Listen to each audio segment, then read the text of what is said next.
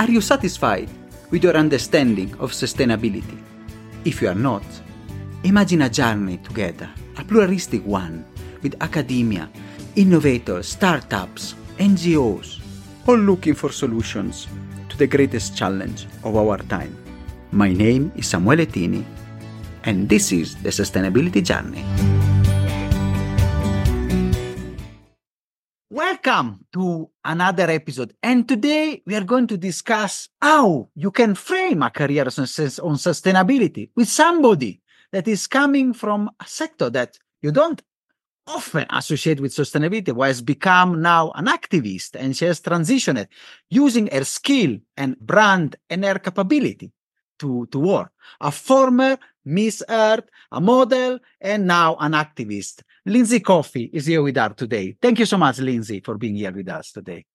Thank you so much for having me. I'm so happy that we're able to connect. And thank you for the intro. It's definitely a unique and different background. So I appreciate it. I'm just looking forward to our conversation. Fantastic. And it's really something that um, I want to know more about you. I mean, but then we ask our usual question. We want to know who is Lindsey? What is your sustainability journey? Of course. We always have to know who who is this person. So ever since I definitely do have a unique background, but ever since I was young, I loved nature. I loved being outside. I loved animals as well, where I declared my vegetarianism at just 8 years old when I actually found out what meat really was. And I remember telling my mom, "I don't eat meat. They're my animals are my friends. I don't want to eat my friends." And then even in middle school, I adopted a highway where I would spend my weekends literally picking up trash. What what young kid wants to spend their weekends picking up litter on the side of the road? I mean, I did. I was, you know, definitely that little oddball out. And I I just believe I was born loving this planet, like loving the nature, loving the animals, like adopting that highway. And then then I had a significant turning point though in my life where I ended up realizing how much beauty there was in this planet. And I was able to have that opportunity through modeling where I did start traveling the world. So I saw just how remarkable this planet really was. But then unfortunately, I also saw so much devastation, a lot of devastation that was happening as the consequences of our actions. So one also being several natural disasters I had lived in, one being in Cape Town, South Africa. And uh, they had one of the worst water crises in the history. And I saw how much we were taking from our planet. And I realized she needed more voices to speak for her. And that's when I truly began my journey into activism. And fantastic. And it's really, you can see some patterns, people that from all sort of backgrounds that they came to the podcast they have the turning point, the eureka moment, then where they understood why and what they can do also for the planet. And you have been at the forefront of modeling. Now you have been also Miss Earth in 2020, if I recall correctly. So you have been on the magazines that uh, everybody will love to be the Vogue of this world and the other. But we want to understand how this journey has really shaped now and how you have turned it in towards you know you have you are also an influencer person you have a lot of followers. How you have transformed yourself in an influencer and an influencer for planet earth. Yes. So i've definitely had a very incredible journey a journey filled with doubt though. I i've learned a lot. And so I've always acted on my love for the planet, as I mentioned, even when I was very young. But winning Miss Earth, which for those who don't know about Miss Earth, it is a environmental competition based on beauty pageants kind of standards and themes, but they end up using kind of the glitz and glamour to, to kind of sway you into wanting to, you know, watch the show. And then you come to find out that all of these women are just intelligent, they're empathetic, they're uh, empowered, and they have so much to say about our planet and the solutions that we have and what we can do about them. So it's an environmentally based competition where we are fighting for climate justice. And I competed against 82 nations and I became the first American to ever win it. And so winning Miss Earth gave me that confidence to amplify my action voice. So it had always been there, but now being able to win that, I was showing myself, not just other people, hey, I actually do have something something to say. I was proving that to myself as well. So I felt completely underqualified to speak about our climate because who's going to respect or even want to listen to a model, someone who doesn't even have an environmental degree, who works in an environmental field? Now, this is where so many people end up falling into that trap where they underestimate themselves and their capabilities. And that is when I learned that education occurs inside and outside of the classroom. If you follow your passion, you follow you per- your purpose, nothing will stop you from succeeding because the only person that can is yourself. And I know sometimes it doesn't feel that way, but when you're able to take a step back and reflect on your choices and where you are in life, all of that does come back down to yourself.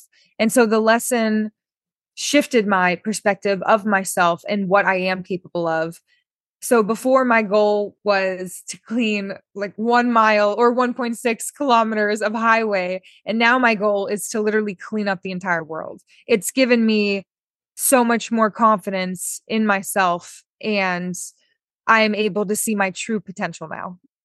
And I'm sure also the way being also a person that can influence and discuss and reach a broader audience, young people and youth and young uh, women. So you can have also a strong influence on them. And I want to ask a bit about, uh, as an activist now, as an influencer, what strategy do you employ to advocate for environmental issues? So I know some people have niche, like a little bit of niches, and mine's a little bit all over the place.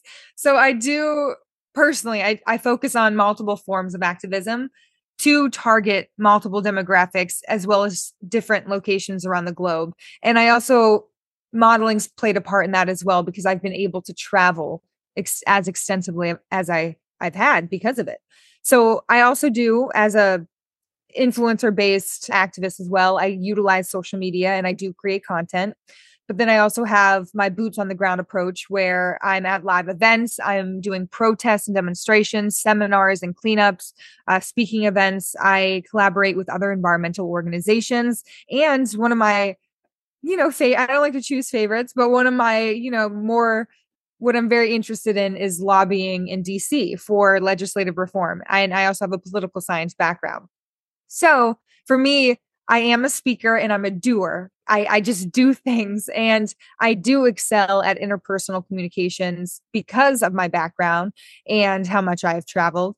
And this is where that traveling to different cultures through modeling played that significant role. And I know my audience very well. I know how my efforts are best utilized. And just for an example, when I am lobbying in DC and I'm speaking to a conservative Republican who doesn't prioritize environmental issues in any way, then I switch the narrative to an issue they are concerned about. And then I tie it back into the environment. So depending on the topic, there there are times though where it's, you know, more challenging than not, but the interesting thing about nature is that it's tied into every single aspect of life and it's simply a matter of discovering the connection. So balancing my advocacy with work and even my my activism my my work even my personal life it can be tricky at times and cause occasional conflict especially when i have those moments where i have to think outside of the box i have to give a lot of my time i have to just play it a certain way and strategize in a different way it can be very time consuming and I found out though, instead of looking at in kind of like a negative, overwhelming uh, conflict perspective, I see how my work has better served my advocacy. And it has even provided me more opportunities, which has been remarkable. And I honestly would never have thought that would be the case, especially because my who's with my background who's going to take me seriously but it really has opened up so many doors and it's allowed me to connect with very powerful people and people in positions positions of power with like celebrities in the media investors business owners governments and it allowed me to create this platform such as on social media to address you know overconsumption fast fashion climate justice. And because of everything that i have done my choices i've made in my life up until this moment it's almost like it has prepared me for this platform of advocacy. And oh and yeah oh i was going to mention like for those you know for those even listening who do want to incorporate more activism in their lives like you don't have to go as big. I know I mentioned a few things where I'm like, oh, I'm traveling the world, I'm doing this and that. You don't have to go as big. So, like as I mentioned, I am I'm a speaker, so I I use my voice and I I use my skill sets and utilize my strengths. And once we realize what our strengths are and utilize them, that's where we will leave our greatest impact. So, if you are a speaker as well, like use your voice. If you're a strong writer, write An educator, develop lesson plans for friends or family or students. But regardless of what you do, you just always have to know your audience. And it's not about convincing people to believe you. It's always about encouraging those who are willing to act on it. And that's where you can utilize your skill set to its greatest capacity and effort and not to be kind of despondent or feeling that you're incapable of it maybe because you're not going as big as other people because it's mm. the baby steps that get us to the bigger goals no, fantastic lindsey and i really like what you said and it's a wonder a tremendous piece of advice and i'm sure we'll come back to ask more advice to you in the episode because that is actually why i really like and and why you have come to the show to share your experience. You don't have the degree oxford or about environmental sustainability or you are a climate scientist but you can reach people and this is your strength and your capability and you can influence behavior. And what you said act where your strength strengths are. And passion it's really your strength. You have been there, as I mentioned. I mean, the, this uh, wonderful uh, Vogue or others that everybody will love to be. And you are now also using your skill sets in that world to influence back. Especially, we all know that there are the significant impact of the fashion industry. We all know is well recognized, is scientifically demonstrated. So what are you doing as to, to influence a top model to drive change toward more sustainable practices, even with your initiatives, even targeting models, how to empower them and work? So I really like that, that part of your work and activism. Yes. So it's actually quite funny because I really started dabbling more into the fashion industry and the harmful effects of it recently as in like the past couple like couple years so I felt obligated to because of my job. And I started to feel like a hypocrite that I'm working in this industry promoting almost overconsumption. And even though I, of course, I did have to take a step back and reflect, and I'm not the one creating these garments, I'm not the one making the decisions behind these companies but I still felt a little hypocritical because I am working in an industry that I know is very harmful and toxic. And yet I wasn't doing anything about it. So at the end of the day, though, it is a job, it is my income. I do, I do love it. There, it's a love hate relationship, if I'm being honest, but I do love it, and it's given me such an amazing and beautiful and special life. But I also felt, okay, I could do more and I need to do more and I want to do more.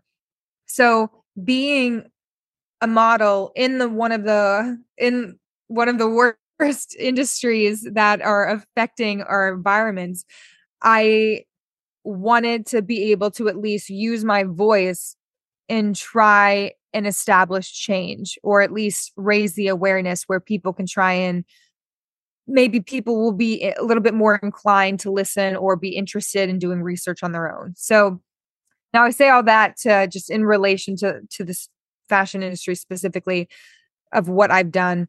I am a graduating fellow with the Remake organization, and they fight for climate justice and fair wage for garment workers within the industry. And our activism consists of protests, demonstrations, social campaigns, panel discussions, push a lot of petitions, and we also lobby in DC as well. So currently, we are working on pushing a bill called the Fabric Act, which will completely just redesign the American garment manufacturing industry. So there are five central pillars of the bill, and they all are focused around accountability, transparency, and fair pay for the garment worker. And in addition to the negative impact the industry has on our climate, we advocate for equal pay because the low wages our garment workers receive are what fuel overproduction, resulting in an increase of 4% of like global gar- carbon emissions and produce 100 billion units of clothes each year. And if we now, if we do have higher wages and pay them a living wage, not only does that increase their quality of life and, of course, minimum or reduce and minimize, completely abolish, hopefully, modern day slavery, which is basically what it is.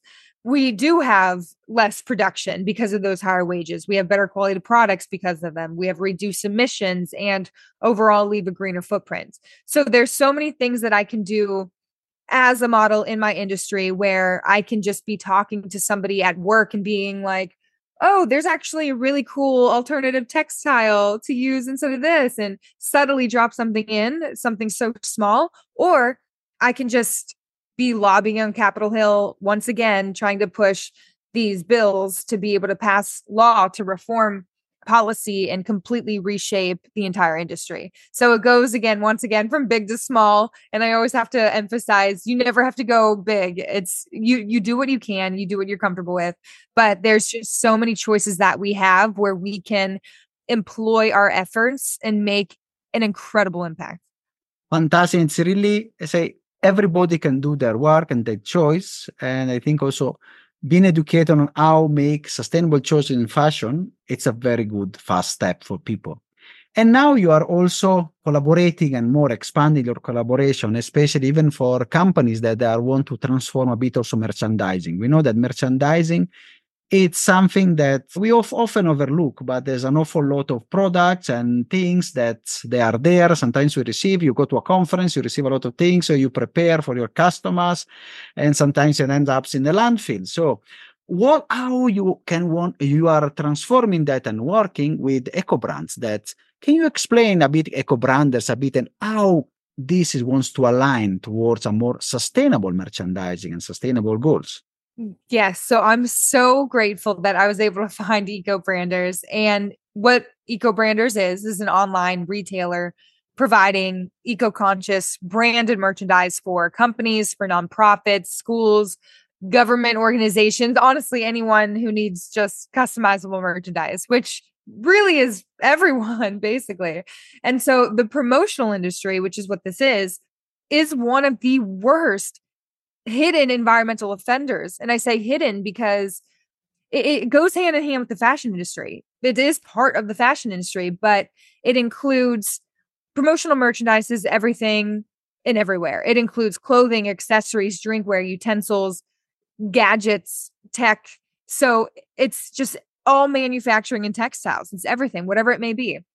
And like how how much stuff do you own? You know, I'm sure you just have a lot of stuff and it's all like either customizable merchandise. It was a promotional merchandise from a company that has their logo on it. It's literally everything. So it's this stuff that comes through our hands every day that we don't think about because it's so mindless. So, of course, it's a little different where you're going clothes shopping and you look in your closet and you see all these clothes and you know how specifically the fashion industry is affecting the environment, but you're not thinking about the the vase on your table or all like the 50 pens that you have that you don't use anymore or that's out of ink and dried up and it's just so much just stuff. And so the textile and manufacturing industry is loosely regulated and eco branders is revolutionizing the business and marketing sectors through supply chain transparency carbon offsets and sustainable production and sourcing of materials and products. So, eco branders, we stand for mindfulness, for solutions, for an alternative way of doing things. And today, we have options. And eco branders not only provides you with better choices, but they educate the consumer and businesses on how to do better as well as why we should we should do better. So they've been an incredible company from day 1 and it overlaps in the fashion industry as a model where you would at first glance not think that there is much crossover or much in common but promotional merchandise overflows into modeling because even, you look at Louis Vuitton they put their logo on literally everything multiple times. Everyone is a walking billboard that wears Louis Vuitton. That's promotional merchandise. So everything that has come through our hands has been a form of promotional merchandise. No, fantastic. And it's really interesting and often overlooked. Also, me, I was not that aware of the impact on the work of maybe the water bottle. And maybe you have received 25 water bottles and 25 uh, from 25 companies wanting to reduce the use of plastic, and you end up with 25 at home. and so you have not really reduced the plastic. And this is just a, a small example. And talking about example, I really want to go a bit deeper on impact stories, something that you can share with our audience, some few stories of experience that highlight your impact in work, in sustainability, in our environmental advocacy, and that you are proud of.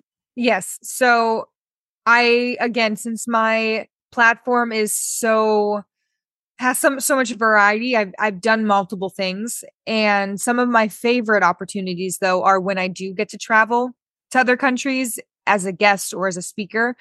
And I always leave learning so much more than when I arrived, which I am then able to take that experience back with me and share it with others. Because how understanding how our climate affects different regions and communities is one of the quickest ways to understand the degree of devastation and how many factors play a part.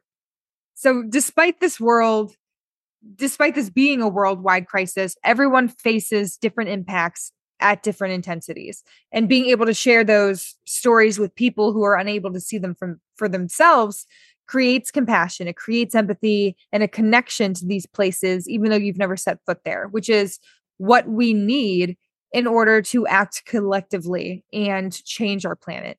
And that's just an experience that creates more of an emotional impact on myself and of others but i really I really like I really enjoy having that emotional base in my activism because whenever you do make things personal, that is when people start to act. And I feel that's a very, very important part within my platform.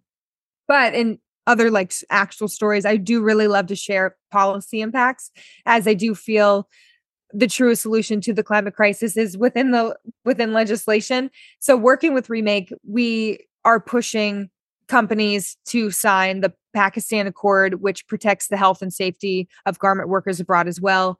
And after several months, we were trying to get a lot of big name brands to sign on. We call them like the Dirty Dozen, and we ended up getting a lot of bigger brands to sign on, like Gap, H and M, American Eagle, uh, Primark, and then we were really trying to push for Levi's to sign on, and they were not budging. And we even held a demonstration in Times Square in front of the Levi's store to further sway them. And it was pretty it was a really great demonstration, very heartfelt, very emotional. We even had garment workers from abroad in the Middle East come over and speak as well. We had a truck circling the squ- the square advertising what we were doing. We had three volunteers to lie down on the streets in sheets covered in what looked what appeared to be blood to signify the death of the workers that were experiencing abroad and the devastations that they, they were experiencing. And we were also supposed to kind of go into the Levi's store, but all of that didn't go as planned because for some reason the the police showed up and i guess maybe someone tipped them off there was going to be a demonstration but of course it's all peaceful we're not it's not chaotic it's basically just having a speaking event in public. And so we ended up not being able to sway Levi's as much as we wanted, but we were able to make an impact and at least raise awareness that something is going on because the bystanders that are walking past us, they were able to look up and research more details that we were providing them. And a lot of them weren't even aware that this was happening. So we weren't successful in having them sign on to the Pakistan Accord, but fortunately, a few months down the road, we found out that they ended up signing on to another accord. And that is still helpful. And it shows that they're stepping in the right direction. And we played, I know we played a significant role in that. And also, yeah, it was amazing, absolutely incredible. And also, I know I've spoken a lot about remake, but I'm also a WWF ambassador, which I also lobby on behalf of WWF, and we're pushing for the Forest Act, which is which was reintroduced uh, in the House and the Senate as a bipartisan bill, which was great. And that act would prohibit agricultural imports that were linked to illegal deforestation and report the importers of those agricultural products to know to have them be transparent about their supply chains and ensure that their products do not contribute to any type of illegal deforestation in any way shape or form.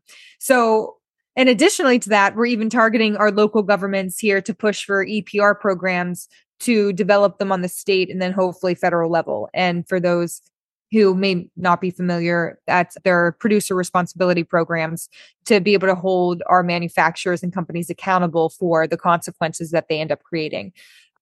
So there that, that's more on my personal stories, but even eco branders have they have a little bit more easy to digest, I guess, stories of impacts. But so even on impacts of eco branders specifically, with each product, a percentage uh, with each product sold, a percentage of it automatically goes to our partner organizations that focus on ocean cleanups. They focus on re- reforestation, CO2 reduction, and we also offset our own emissions with the Carbon Fund partnership that we have, which allows every single one of our orders to be shipped carbon neutral. And we are also looking for opportunities to make every order as sustainable as possible for example, there was this one order, one of our clients por- purchased 14,000 water bottles. So many water bottles. Like, we're, we're, and we just talked about water bottles, but thank goodness we don't have 14,000 of them in our cabinets. But there's 14,000 water bottles, which are typically wrapped in individual single use clear polyester plastic bags and our CEO, Stacy Matheson, she discussed alternative packing packaging options with our clients and with the shipment facility, where the client ultimately decided that they were going to refuse the polyplastic and their bottles still arrived in absolutely excellent condition but they saved 14,000 pieces of plastic and significantly reduced the environmental impact of that order. And being able to be in an industry or work with a company that is so mindful and conscious about that, where every single company can do that, the, the impact would be so great. And all it takes is just to ask. All, all you have to do is just ask a question. And that question ended up leading to just a reduction in harmful effects on our environment just from one question. Wow, and, really, I can say a low hanging fruit that was there. And if you have the right consciousness, you can already start implementing some small changes which they are not affecting really the way you operate, but they, really start the snowballing effect. And if everybody we start with the small things that they can be done, of course, already we have we already been one or two steps on the right on the right direction. And on that, on the direction and the trajectory and the journey of Lindsey, I want to discuss a bit more with you because you have mentioned big names. You're working with acts in the states at state level, federal level. You are lobbying with big organization, discussing. You're doing your activism on social media. So, looking forward, which are your plans and projects you have in the pipeline for for you, for Lindsey, and where do you want to take your work? I, of course, have tangible product projects that ha- are coming up that I do want to see come to life. But overall, I aim to further develop my message of showing compassion towards our shared home. And yes, the, the projects that I do really want to see come to fru- fruition are very, very important to me. But I feel the main focus overall should be determining the best course of action in the present moment with the tool set that you currently have. Because as even mentioned before, completing that step, those little baby steps, that will take you to the next one and the next one and so on and so forth until you reach your goal, the one main objective that you've had. And that's also where it gets so overwhelming for people by thinking too much about the future and what I want to do, where I want to go, when you have to really focus on what you're doing in the present moment and what the present moment needs from you right now. So I'll continue collaborating, creating, continue lobbying, and focusing more on policy and inspiring people to raise our environmental consciousness in in terms of goals that I do want to see come to life, I do enjoy my interview series that I'll do occasionally. So I would want to focus a little bit more on that just to connect to the public, to connect to consumers, to possibly other businesses where I can get a more in depth feel of what's going on behind their closed doors or what's going on behind the consumer within the consumer's mind, see where they're at and just gauge how much work really even needs to be done which we we know it's a lot but it's nice to be able to raise that awareness for other people who don't think about those things. So it's always being able to bring projects to life that are going to leave a significant impact and help people at least even if you can't educate them fully let them know that there's something going on so they're aware of it. And that's another thing where i feel a lot of people become despondent because they think oh I have to teach everybody everything else. I have to teach myself about this. I need to learn about XYZ. It's not becoming an expert in your field. Sometimes it's really just becoming aware of it. I mean, of course, if you want to go into activism, it's nice to become an expert. But if you're just trying to make a difference, even in your own life, you don't have to be an expert about it. You just have to be aware. You have to know that there is something going on and that you have choices and decisions that you can make that affects it and fantastic. And this is another terrible piece of advice for our audience that leads to our question because you have achieved so much. You have been, uh, you are now an activist. You have, been, you are a model. You have traveled the world. You have reached the peak of the career. You have, as I said, all over the place. In, uh, but I really want to ask for somebody like me and others listening. That's, as you said, which are the steps we can do to really make a difference in sustainability? Which tips you can give to us? So I, I, do always give out a lot of tips, and you can even find some more like practical tips on my website and lindsey-coffey.com. We will put it, it, in the description of the podcast on yeah. the episode. So go and okay. check it out. Awesome. Thank you. And it's more practical advice where what you can do in your own home, how you can limit and reduce your carbon footprint, you know, re- using reusable products. So there are things that, of course, you can make the, in your transitions in your daily life that will leave an impact. And there's also, I feel like a lot of the things that you can do, it's very easy to acknowledge. And kind of even research and find out. So, what I really like to push is what I feel the best thing you can do is to just elevate your awareness about the world around you, the options that you have, and the impacts we create. And now I know everyone is on their own journey. They have a different skill set, different assets, they're in different financial situations. And I know not everyone was born with privilege, but everyone was bo- born with choice. So educate yourself, share your knowledge with others, vote, petition, strengthen your skill sets, as I had even mentioned previously, kind of tailor them to your best abilities and strength within your actions.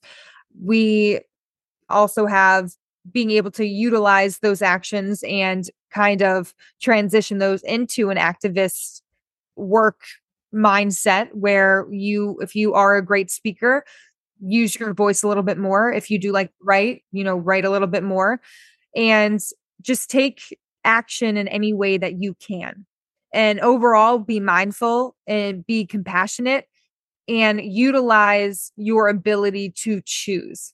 Every decision that you make in your life has a consequence and it's up to us to decide if that consequence will be positive or negative that goes for decisions that affect the environment and even ones that affect your personal lives. My number one piece of advice is to understand the power within choice. And that's what I really like to push for people instead of, yes, you can find out, turn off your lights before you leave. But I want your I want you to expand and elevate your environmental consciousness and your awareness and understand that the power within the choices you have are so great and significant. Fantastic piece of advice, Lindsey. I think it's really important and is a strong call for action from everybody of us. Then, and also I think in the podcast is a way to give voice to people like you, for people that coming from all sort of backgrounds, but they have, as we say, plural perspective and common objective. And the real, the common objective is our planet, our Earth, uh, the also the our responsibility towards the future generation. Thank you so much, Lindsey, for this wonderful job. It's been a pleasure and honor having you. No, thank you so much. It's been an absolute pleasure. I'm so happy we are able to connect. And I really enjoyed speaking with you. And I know you've done so much as well. So thank you so much for using your platform to educate others as well and share other stories just to make this world a little bit better. So thank you. Fantastic. Thank you so much, Lindsey. Are you satisfied after this wonderful episode? Let's continue together our sustainability journey.